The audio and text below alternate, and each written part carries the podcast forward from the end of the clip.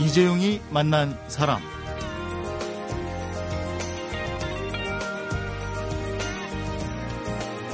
(600만) 자영업자 시대 인구 1000명당 음식점 수가 12개로 미국의 6배, 일본의 2배, 치킨집의 경우는 지난 10년 동안 3배로 늘어서 한국에 은퇴한 많은 베이비 부머들이 대출을 받아 외식업 창업에 열을 올리고 있다. 이렇게 미국 월스트리트 저널에 보도가 될 정도로 자영업자가 늘고 있습니다.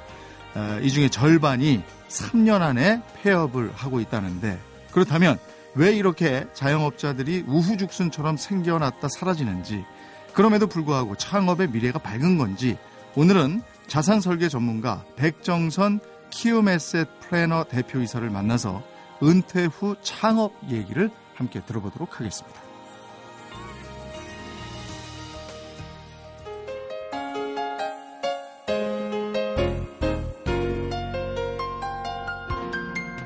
어서 오십시오. 반갑습니다. 네, 반갑습니다.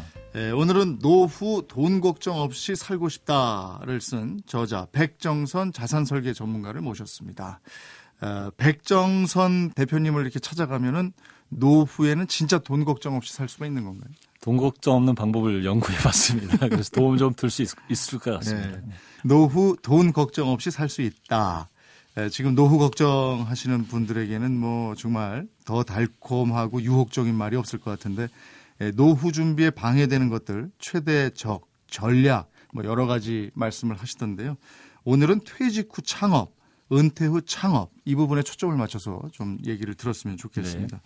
네. 먼저 600만 자영업자 시대다 이렇게 얘기를 하는데 이렇게 자영업자가 600만이나 되는 이유가 뭔가요? 아무래도 그 퇴직하는 연령들이 많아지고 있다는 거죠. 네. 그러니까 사실은 그 독일의 재상 비스마르크가 퇴직 은퇴라는 말을 최초로 사용했다고 음, 하는데 음. 사실 인, 그전에는 인생의 은퇴라는 게 없었을 거 아니에요. 네. 근데 어느 날 은퇴가 생기고 자리는 한정되고 이러다 보니까 나왔는데 네. 나와서 보니까 그 여전히 부모를 부양하고 아, 이들은 아직 대학 다니는 경우도 있고 네. 또 결혼한다고 결혼 자금 달라고 그러고 뭐 자신들도 먹고 살아야 되고 이런 여러 가지 어려움이 있는데 갑자기 소득은 중단되면 어떻게 어떻게 할까 고민하는데 자기 몸을 보니까 몸 상태도 건, 아주 건강하고 네. 그다음에 자신의 지식 상태를 보니까 베이비붐 세대들은 교육열이 굉장히 높았기 때문에 네. 교육 수준도 높고 음. 그러다 보니까 자기의 어떤 수준을 갖고 뭔가 해보고 싶은 욕구들이 많이 있습니다. 음. 그러다 보니까 그 지식을 이용해서 뭔가 도전할 수 있는 가장 좋은 방법이 뭘까라고 하다 보니까 창업이라는 걸 생각하게 되고 음. 퇴직 후에도 이제 여전히 지출해야 될 몫은 있는데 소득은 있어야만 그걸 감당할 수 있으니까 네. 조금 더 좋은 게 없을까. 네. 그리고 사장님 소리를 좀 그 나 배웠는데 네. 남들 밑에 가서 또 다시 살긴 싫고 음. 사장님 소리 좀 듣고 싶고 이러다 보니까 쉽게 선택하는 것이 이제 음. 뭐 프랜차이즈 창업이니 네. 음식점 창업이든 이런 게 되는 거죠. 자영업을 할 수 있는 미천이 좀 있고 네. 그다음에 봉급 생활자는 오래 해봤으니까 나도 내 사업을 좀 해보고 싶고. 네네. 그다음에 교육 수준 말씀하셨는데 네. 교육 수준이 어느 정도 높으니까 자신감도 어느 정도 있는 것 같고. 네. 그래서 한다 이런 말씀이신데 그렇죠. 거기다 마침 퇴직금까지 네. 딱 받았으니 음, 교육 수준이 높기 때문에 창업을 한다 이 부분이 해당이 될까 그거는 좀 의아한데요. 그 청장년층들이 네. 할수 있는 일이 무엇일까라고 생각해 보면 뭐 생산직이나 이런 곳으로 가서 일할 수는 없고 네. 그러다 보니까 본인이 전공을 살려서 뭔가 해보려고 해도 음. 또 거기에 들어가서 할 수 있는 일이 그, 거의 이제 일자리가 없고 네. 그러다 보니까 다음 차선책으로 생각하는 것은 고학력 은퇴자들이 진입 장벽이 가장 낮은 데가 어디냐라고 음. 생각을 해보니까 외식 시장이 되는 거죠. 음. 그래서 그쪽으로 진출하게 네. 됩니다. 책에 보니까 또 하나를 꼬집어 주셨던데요. 정부 정책에 대한 얘기도 해주셨어요. 창업 지원금을 대출해 주는 정부 정책도 한 몫을 했다 이렇게 네. 쓰셨던데요. 그, 뭐 그런 얘기가 딱 맞지는 않을 수도 있겠습니다만 네. 그 3천만 원에서 5천만 원 정도의 창업 자금을 정부가 이렇게 대출을 해주고 있어요. 네. 그러다 보니까 뭐 사장님 소리 듣고 싶다는 생각도 있는데다가 네. 뭐 김밥집, 떡볶이집 이런 것들이 창업하기에 진입 장벽이 굉장히 낮으니까 네. 언제든지 들어갈 수 있고 그러다 보니까 음. 그쪽 들어갔는데 그러다 보니까 제가 책에도 얘기를 해놨는데 저희 동네에만 김밥집이 한 상가에 8개씩 막 이렇게 되는 맞아요. 굉장히 많이 보여요. 네. 이런 상태가 돼버리다 보면 그 중에 하나는 분명히 성공할 수 있, 을 네. 거고 나머지는 망하면 음. 결국은 이게 아, 뭐 취업률을 높이려고 하다가 네. 오히려 나빠진 계기가 될 수가 있는 거죠. 3년 안에 그렇게 망하는 자영업자가 많다면서요. 실제로 음식점 창업률을 봤더니 한 0.6% 정도 성공률을 보이고 아, 0.6%요? 네 네. 프랜차이즈 창업도 그래요? 그렇습니다. 아. 프랜차이즈 창업의 경우는 조금 그보다 높긴 하겠지만 그에 비해서 망가지면 그 그것 들어간 돈이 다 없어지니까 음. 어, 혹시라도 실패하게 되면 그 없어지는 네. 날아가는 돈이 너무 커진다라는 아. 단점이 있죠. 지금 이런 얘기에도 불구하고 나는 성공하는 0.6% 안에 들 것 같은 생각들을 많이 하실 거예요. 그래서 나는 꼭 창업을 좀 해야 되겠다 이런 분들도 계실 것 같거든요. 실제로 제가 이 컨설팅을 하면서 프랜차이즈 창업에 관련된 그리고 네. 실제로 개인적으로 창업을 해서 성공한 사람들 여러 사람을 만나보고 그 케이스들을 돈도 계산해보고 얼마나 들어가는지 다 봤더니 커피 전문점만 해도 한 2억 정도 들어가요. 아, 하나 내려고 네. 그러면. 네. 근데 이 정도 돈을 넣는데 성공하는 확률이 얼마나 되느냐 따져보면 상당히 문제가 될 수 있기 때문에 네. 아까도 말씀하셨지만 3년 이내 50% 이상의 문을 닫는다. 음. 조금 더 워스트한 케이스로 보면 거의 90%까지 문을 닫는다고 얘기할 수 있거든요. 아. 그렇다면 이제 성공하려면 어떻게 될 거냐. 철저하게 따져보고 네. 해야 된다는 겁니다. 그리고 내가 좋아하는 걸 해야지. 네.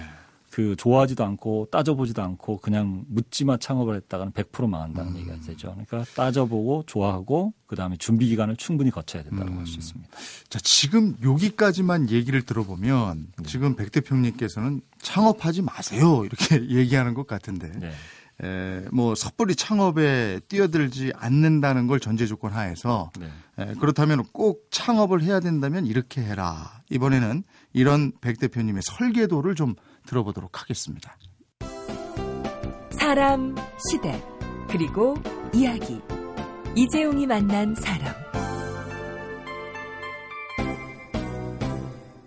이재용이 만난 사람. 오늘 초대 손님은 키움 에셋 플래너 대표 어, 백정선 자산 설계 전문가입니다. 창업을 그래도 꼭 하고 싶다. 이렇게 굳은 결심을 하고 찾아오는 분들에게 백 대표님이 제일 먼저 해주는 말은 뭡니까? 충분한 준비 기간을 가져라라고 네. 말씀을 합니다. 그러니까 장소도 알아보고 그 다음에 본인이 가지고 있는 돈이 얼마나 되는지 자금도 체크해보고 네. 그 다음에 어, 트렌드가 어떻게 변하는지 음. 트렌드 좀 읽어보고 음. 그 다음에 가장 중요한 건 음식점 창업의 음식점이나 뭐 어떤 창업에 제일 중요한 것은 사람이거든요. 네. 그럼 본인이 여기에 올인할 수 있는지를 음. 보려면 내가 그런지 그참 내가 못한다 그러면 나를 대신해서 해줄 수 있는 올인할 수 있는 사람이 있는지 네. 이게 우선입니다. 생각만 가지고는 안 된다. 꼼꼼히 따져봐야 한다. 그렇습니다. 이런 취지 의 네. 말씀이신데 책에 보니까 창업을 꿈꾸는 부부 교사를 예로 들어서 설명을 해주셨어요. 네. 이번에는 예를 들어서 성공한 예, 또 저 실패한 예 이렇게 예를 들어서 좀 말씀해 주세요. 음식점 특정 이름을 대긴 좀 그렇지만 몇개그 뭐 우리나라의 유명한 프랜차이즈 음식점들을 보면요. 네. 뭐 그분들이 대체로 공통점이 하나 있어요. 자기가 잘 알고 있는 분야에 아, 창업을 했다는 겁니다. 네. 예를 들면 이제 설렁탕 집으로 유명한 아. 그 집의 경우도 그 원래 성, 설렁탕에 대해서 감각이 있어서 그냥 조그맣게 네. 자기네끼리 먹는 걸 좋아해서 했는데 아. 그걸 하다 보니까 조금씩 소문이 나고 예. 그래서 아 이걸 프랜차이즈화 해야 되겠다라고 음, 해서 성공한 음, 케이스고요. 처음부터 무리하게 하지 않았거든요. 네네. 예. 그 양 대창구이를 취급하는 한그 회사 네. 그 프랜차이즈 유명 음식점도 본인이 그 음식 창업에 관련된 그 기자, 그 아. 그 신문의 기자 출신으로 기자로 오랫동안 하다 보니까 네, 그쪽 전문가라고 할수 예, 있겠네요. 충분한 네. 조사를 거친 아, 겁니다. 네. 그런 차이점들이 분명히 있었고요. 음. 그 다음에 다른 사람과 다른 레시피를 만드는 케이스도 있어요. 네. 레시피가 분명하니까 음. 이건 와서 보니까 한 번 맛을 보니까 소문이 나고 네. 퍼지는 거거든요. 그러니까 그런 것들이 자기가 준비할 수 있는 것, 자기가 잘 아는 것, 그다음에 가장 좋아하는 것에 창업을 했다라고 하는 음. 공통점이 있습니다. 그런 전문적인 식견이 있어야 되네요. 그러니까 그렇습니다. 그냥 내가 장사해 볼까 이, 게 아니고 네. 사전에 거기에 대해서 완전히 전문가처럼 관심이 있는 거였어요. 그렇죠. 그러니까 음. 커피 전문점을 차리는 경우도 대부분 커피 바리스타 자격증 취득부터 네. 해서 어떻게 로스팅하는 게 커피 맛이 음. 달라지는지를 좀 보는 그런 눈을 좀 익히고 음. 그런 데 가서 알, 아르바이트를 해서 좀 계속 한 6개월간 경험을 아. 쌓고 하는 경우가 대부분입니다. 준비하는 시간이 6개월에서 1년은 필요하군요. 그렇습니다. 예. 돈은 어때요? 예비비 확보하는 것도 중요하다 이렇게 되어 있는 것 같은데. 예, 예비비는 이제 충분하게 준비되는 것이 필요하지만 예. 어떤 것들이 필요하냐면요. 뭐 예를 들면 예전에 오리 전문점을 했던 업체가 네. 조류독감이 터졌어요. 아.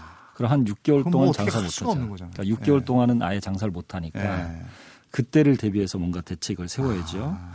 예를 들면 인테리어가 프랜차이즈 같은 경우는 인테리어 음. 본점에서 계속 장사가 잘 되면 네. 계속 가면 좋은데 살짝 바꿔요. 아. 그럼 또 인테리어 바꿔줘야 돼요. 예, 그때 예. 돈이 필요한데 음. 그때 유동자금이 없으면 음. 문을 닫아야 되는 거죠. 네. 그러니까 그런 것들을 대비해서 예비 자금이 반드시 확보돼야 됩니다. 이 부분은 준비 안 하면 큰일 난다. 그러니까 탈탈 털어서 이거 한다. 이건 아니네요. 그렇습니다. 네. 네. 그러니까 자기가 충분한 자금 여력도 있고 창업을 네. 여유 자금 중에 일부와 음. 자기가 거기에 투자해서 뭔가 가능성 있는 것 이두 음. 가지를 넣어서 하는 거죠. 그러면 요즘에서 창업 성공의 지름길하고 망하는 지름길 요걸 한번 요점 정리를 좀 해주시면 좋겠는데. 그러니까 준비된 창업 네. 그리고 자신이 거기에 완전히 올인해야 되는 창업 네. 이런 것들이 성공할 수 있고요. 그러면 장소와 그 다음에 뭐 자금 이런 걸 충분히 준비할 수가 있게 되는 음. 거죠. 실패하는 창업은 파트타임입니다. 음. 나는 그냥 파트타임으로 네. 내 일을 하고 파트타임으로 할래. 그럼 실패한 창업이 되고 네. 자금이 준비가 안 되는 창업은 100%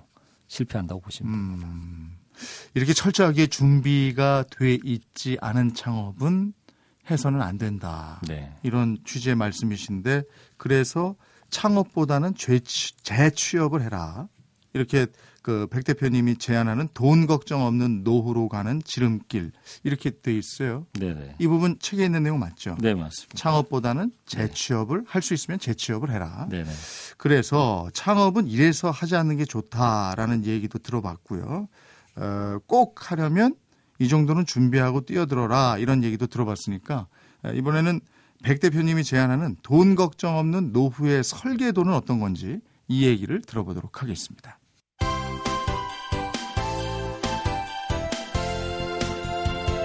여러분은 지금 이재용 아나운서가 진행하는 이재용이 만난 사람을 듣고 계십니다. 이재용이 만난 사람 오늘은 노후 돈 걱정 없이 살고 싶다를 펴낸 자산 설계 전문가 백정선 대표와 함께하고 있습니다. 에, 돈 걱정 없는 노후를 준비하면서 가장 먼저 그려봐야 할 밑그림 그건 뭘까요? 어, 내 상태를 좀 점검해 볼 필요가 있는데요. 네. 내가 가진 게 얼마나 있는지 음. 그리고 내가 평균적으로 매달 쓰는 돈이 얼마인지 이걸 좀 꼭 따져 보셔야 되는데요. 어, 가장 먼저가 나, 노, 내 노후 비용이 얼마나 들까입니다. 음. 그러니까 월 평균 노후 비용? 그렇습니다. 네. 그건 어떻게 계산합니까? 어, 가, 가장 기초적인 자신의 생활비부터 좀 계산해 보면 좋은데요. 네. 기초적으로 생활비로 나가는 것들이 있을 거예요. 음. 기본적으로 뭐 주거 생활비 뭐 이런 것들이 있을 거고요. 네. 그다음에 부부의 용돈인데 네. 직장 생활할 때하고 이때를 똑같이 취급하면 안 됩니다. 음. 직장 생활할 때는 그래도 뭐 회사에서 대충 뭐 같이 어울려서 먹기도 하는데 그래서 용돈 그렇게 20만 원 이 정도로 해도 되지만 네. 노후에는 용돈이 전부거든요. 음. 그러니까 부부가 솔직하게 내 용돈이 얼마가 필요하다라고 네. 고백을 해서 그 부분에 대해서 좀 정확히 정리하시는 게 좋겠고요. 음. 음. 그다음 매월 나가는 고정 비용이 있어요. 고정 비용은 딱 정해진 비용이 뭔지 그 외에는 어, 더뭐 이 비유동적이다, 비고정적이다 네. 이런 부분들일 거고요. 고정비가 뭐 아파트 관리비라든지 아니면 뭐 자동차 통신비, 유지비, 뭐 통신비 네. 뭐 이런 것들이네요. 네네 네. 고정돼 있죠. 네. 네. 그 다음에 1년 동안 비정기 지출 비용이 있어요. 음. 옷값, 화장품값, 명절, 뭐 경조사비, 경조사비, 네, 네, 이런 것들이 꽤 많거든요. 네. 그러니까 그거를 fix 시켜 놓는 겁니다. 네. 그러니까 작년 기준으로 얼마나 되는지 음. 살펴보면 되겠죠. 음. 그다음에 은퇴 후에 의료비가 많습니다. 네. 의료비 지출 증가되는 걸 이걸 고려해서 음. 얼마나 들까를 좀 고려하면 음. 이때는 이제 제일 중요한 건 검소함이 자산입니다. 아. 그러니까 예전에 돈을 픽 최고로 벌 때 생활비 수준으로 다 맞춰져 있잖아요. 네. 은퇴하는 시점이 그때니까. 네. 근데 그 수준을 떨어뜨리지 않으면 소득은 없어졌으니까 음. 지출을 떨어뜨리지 않으면 이때부터 노후 생활이 상당히 어려워지거든요. 네. 그러니까 검소함이 첫 번째 자산이라고 볼 수 있는 거죠. 우리나라 평균 봉급 생활자의 연봉이 어느 정도죠? 평균 연봉은 우리나라 한 3천에서 4천만 원 정도 되죠. 3천에서 4천. 그렇다면은 이제 월급을 300에서 500 정도로 본다면 그렇죠. 요 요 분들이 4인 가족으로 아이들은 다 컸고 네. 이제 그때 되면 다 크죠. 네네. 어, 그러면은 한 달에 대충 얼마 정도 필요할까요? 그, 그 수준이 참 많이 다른데요. 네. 어떤 분들은 150만 원으로도 만족하시는 분이 있고, 둘이서. 어떤 네. 분은 두 분이 합쳐서 최소 500은 있어야 된다고 하시는 분이 있고, 최근에 제가 상담하신 분은 심지어 1000만 원이 있어야 된다고 얘기하시더라고요. 근데 아유, 그거는 그런 상태라면 이제 본인이 수, 수입이 그만큼 받쳐주느냐의 문제거든요. 그렇죠. 예. 근데 아까도 말씀드렸지만 우리 베이비붐 세대들이 지출 패턴이 쫙 올라가 있습니다. 네. 그러니까 산업이 발전하는 시대에 살아왔기 때문에 지출이 예전하고 다르게 많이 올라가 있는데 네. 소득이 퇴직하는 시점이 최고 높거든요. 네. 그러니까 거기에 다 맞춰져 있는데 이걸 갑자기 못 줄이니까 상당히 음. 어려운데 받을 수 있는 건 국민연금하고 그렇죠. 퇴직금 네. 그다음에 내가 개인적으로 좀 쌓아놓은 돈 음. 그게 전부일 테니까 지출 패턴을 평상시에 절반 수준으로 줄인다 네. 이런 각오를 하셔야만 노후 생활을 그러니까 풍조, 풍요롭게 할 수가 있죠. 그나마 65세까지는 그것도 없는 거 아니에요? 그렇죠. 국민연금도 네. 없고. 네. 그죠? 네. 그러니까 요, 요 시대에는 극복하는 방법을 따로 찾아야 되는 거고. 네. 그리고 책에 보니까 어디에 사느냐가 또 노후에 나의 경제적인 삶을 달리한다. 네. 이렇게 쓰셨어요. 네. 강남에 살면 강남에 사는 만큼의 비용을 네. 지불해야 됩니다. 그러니까 음. 서울 지역에 사는 것과 지방에 사는 것이 틀리고 서울도 서울의 강남 이 가장 복잡한 데 살면 음식값이 달라요. 음. 그러니까 서울 외곽 지역으로 가면 한 3천 원, 4천 원 먹을 수 있는 거를 네.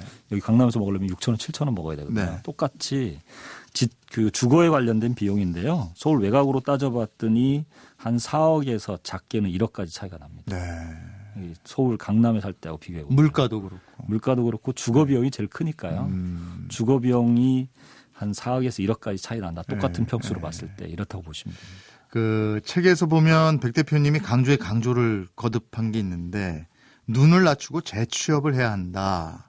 예, 재취업만 한 안정된 노후 보장이 없다. 네. 이런 얘기를 하셨어요. 네. 재취업 다 하고 싶은데 네.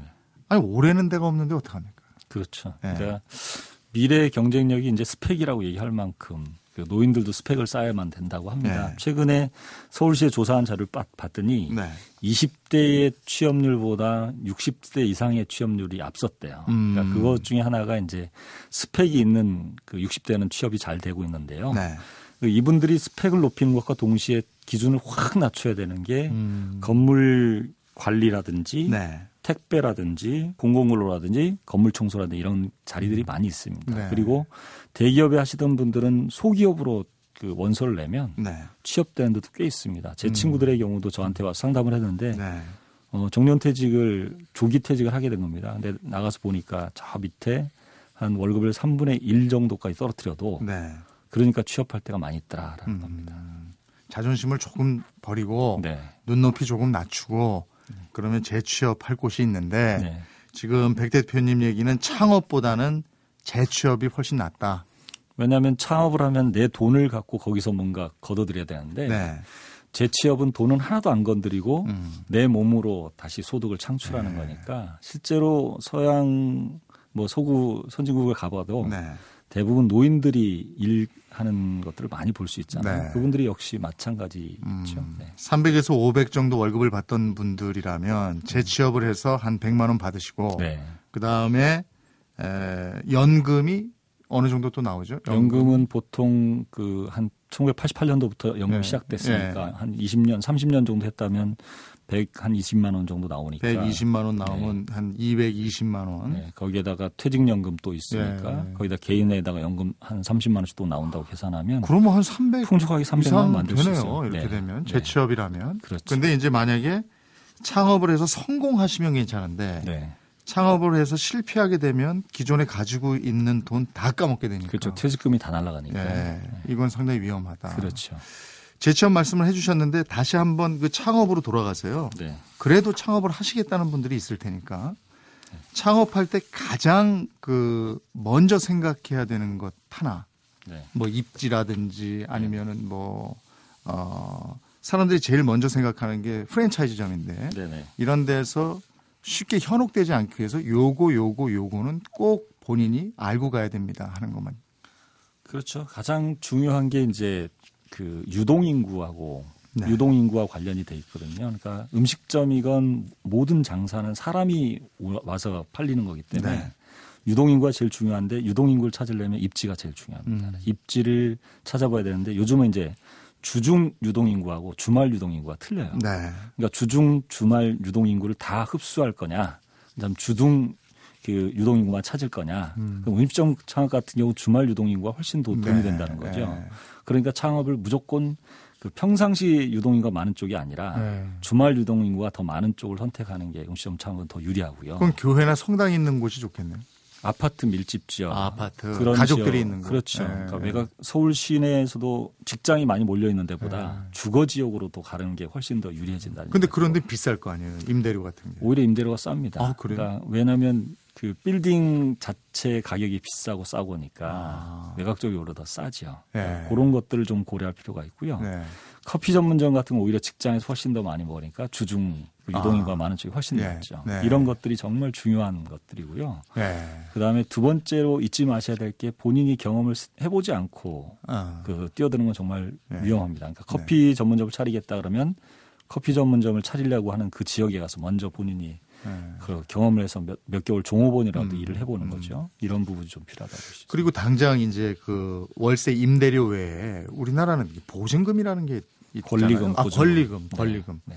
이 권리금이라는 게 우리나라만 있다면서요? 네, 네. 그 권리금이 어느 정도 이상 되면 좀 위험하고 이런 거 없습니까? 그거는 그 서류상으로 남는 거 아니니까 네, 네. 나중에 그 권리를 인정받지 못하면 없는 돈이잖아요. 그러니까 음식점을 창업할 때 제일 중요하게 생각해야 될 게 내가 거기서 창업해서 매달 임대료 이거 다 빼고 네. 얼마가 될 거냐 음. 이걸 따져봐야 되는데 예전에 한 25%까지 나왔어요. 네. 근데 지금은 실제 퍼센트를 따져보면 8%밖에 안 나오거든요. 8%. 8%면 음. 인건비 빼고 본인의 인건비도 안 될 수도 예, 있어요. 그러니까 예. 그런 것들을 고려하셔야 되는데 제일 중요한 게 이제 권리금이라고 하는 부분은 거기에 없어요. 네. 그러니까 결국은 권리금을 그만큼 대출을 받았다고 생각을 하셔야 되는데 네. 대출 받았는데 그 돈이 갚아야 될 돈이라고 생각하면 음. 그거에 대한 이자 비용을 계- 계산하면 제일 좋겠죠. 그러니까 음. 건물을 임대해서 임대 보증금 외에도 권리금이라는 돈인데 이 돈은 내가 이자 비용을 고려하고 감가상각을 고려해야 된다. 음. 이두 가지 고려하면 평균적으로 한 2억 이하 정도의 권리금을 계산해야지 2억 이상으로 넘어가면 굉장히 어려워진다는 얘기죠. 아, 권리금이 억 단위로 가고 있군요, 지금. 권리금이 잘 되는 데는 기본적으로 한 1억 5천에서 2억 아, 무조건? 됩니다. 예.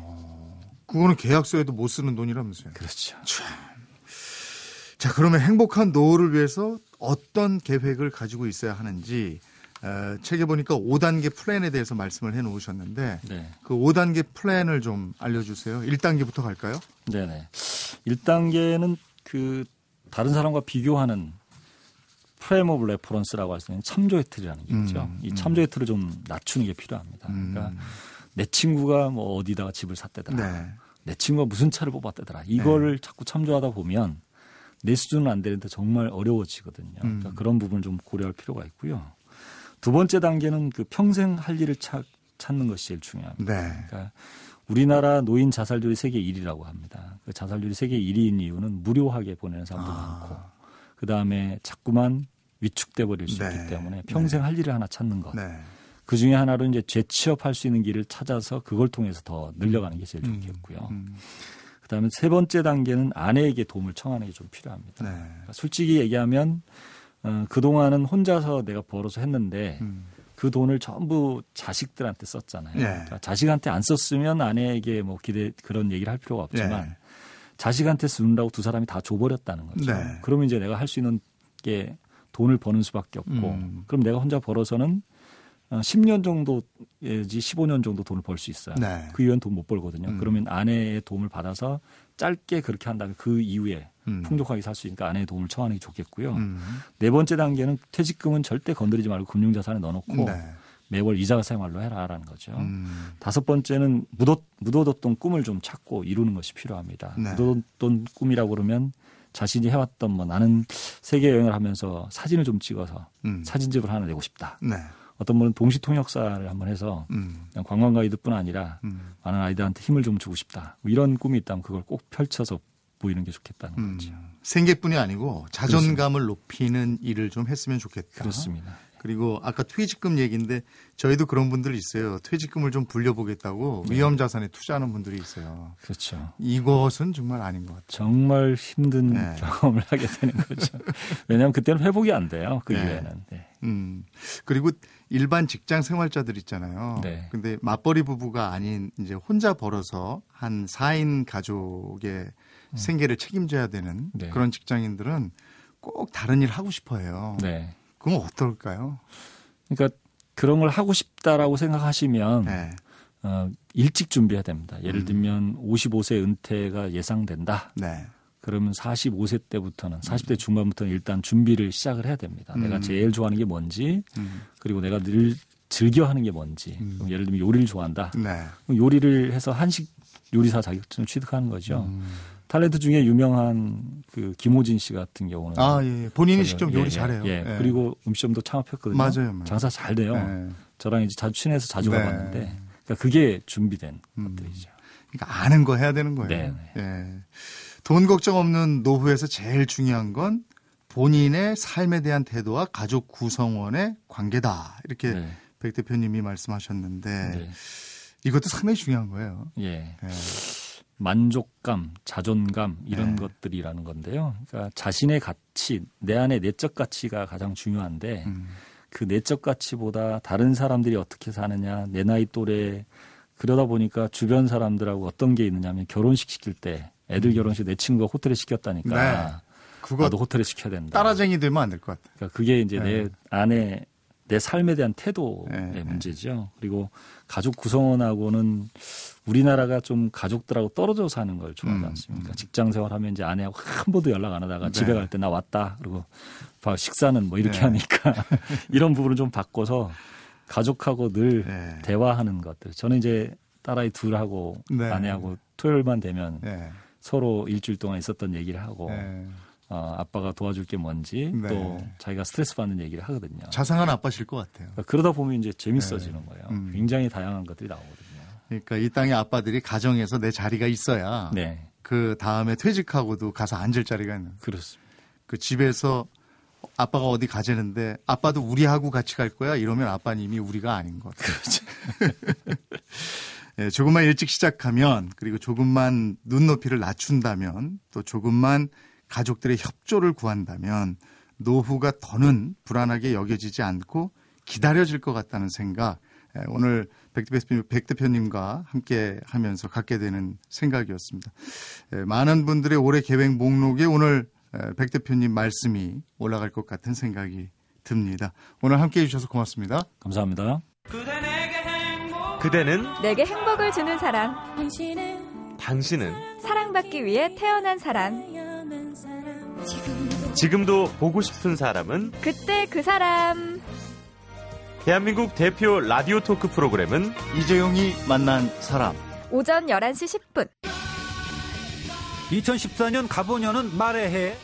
월드컵 대표팀은 브라질 월드컵에서 국가대표 선수단은 소치 동계올림픽과 인천 아시안게임에서 많은 장을 태우고 달렸던 적토마처럼 빛나는 활약을 보여주시길 우리 경제는 더 좋아져서 알렉산더 대왕이 타고 천하를 호령했던 명마 부케팔로스처럼 글로벌 시장을 호령하기를 그리고 변함없이 MBC 라디오를 사랑해주시는 청취자 여러분은 하늘을 나는 천마 페가소스처럼 힘차게 훨훨 날아다니는 2014년 한 해가 되시기를 MBC, MBC 라디오가 응원합니다.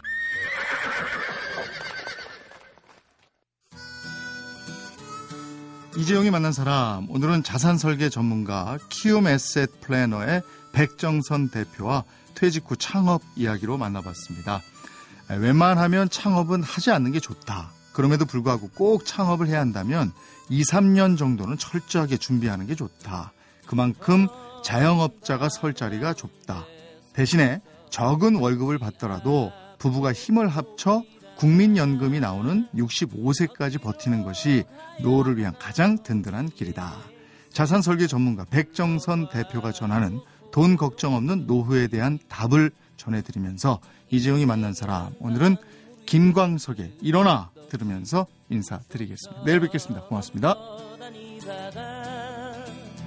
어느 고요한 호숫가에 닿으면 물과 함께 썩어가겠지 일어나 일어나 다시 한번 해보는 거야. 일어나